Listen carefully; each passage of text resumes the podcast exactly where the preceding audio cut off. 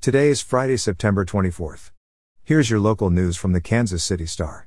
Today will be partly sunny with a high of 81. Here's today's top story. The Blue Springs restaurant that has defied Jackson County's health order mandating masks has been ordered to cease operations. Jackson County officials won a victory in court Thursday when a judge ruled in the county's favor over Ray's Cafe and its owner, Amanda Wohletz. In her ruling, Judge Jennifer Phillips granted the county's request for a temporary restraining order and preliminary injunction and barred Wohletz and Ray's Cafe from operating in violation of the health order. Phillips further ordered the Ray's Cafe to cease operations until it obtained a valid permit.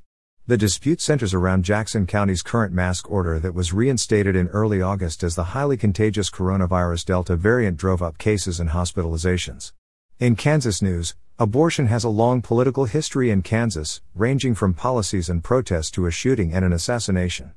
The result has often been legislative victories for the anti abortion rights movement and a minefield for Democrats running in moderate or conservative districts.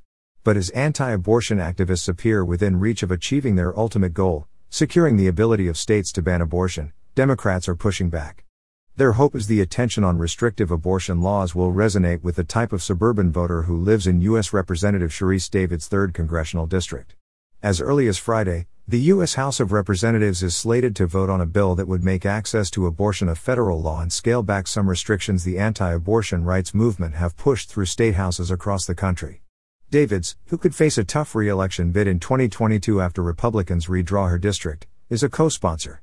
Quote, This bill would protect the right to access for the full range of reproductive care throughout the country, and I think that's important, Davids said in an interview with The Star. In business news, the Country Club Plaza is suing a longtime office tenant for $106,922 in back rent and possession of the space. The plaza filed suit on August 25 against Legacy Venture West Development LLC, saying it owes back rent as of July 1 on 7,588 square feet of office space at 4717 Central Street, and 2,187 square feet at 4,705 Central. But legacy officials say they have withheld rent payments until the plaza fixes some issues with the office space. Quote, Legacy has not been served nor has any knowledge of a lawsuit filed by the plaza.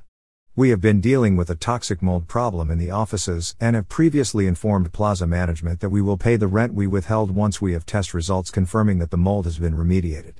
We need to know that those vacated spaces are safe to reoccupy, said Dave Claflin, Vice President of Development for Legacy Development, in a statement. Plaza officials also issued a statement, quote, While we don't comment on pending litigation, we can confirm that when removing wallpaper, the tenant discovered a concern. As the tenant is aware of, we immediately tested the space, remediated the situation, and tested again to ensure there are no issues.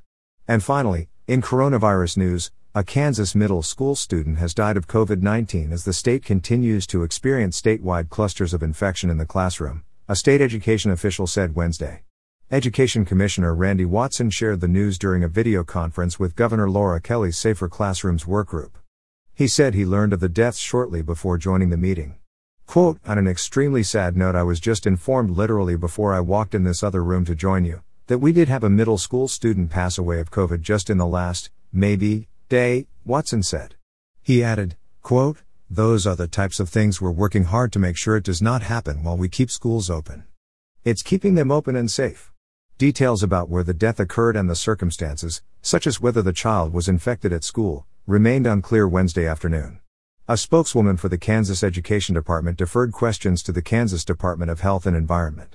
KDHE spokesman Matt Lara said in an email to the Star, quote, KDHE and local public health officials are investigating the report of a recent death in a minor resulting from COVID 19 disease.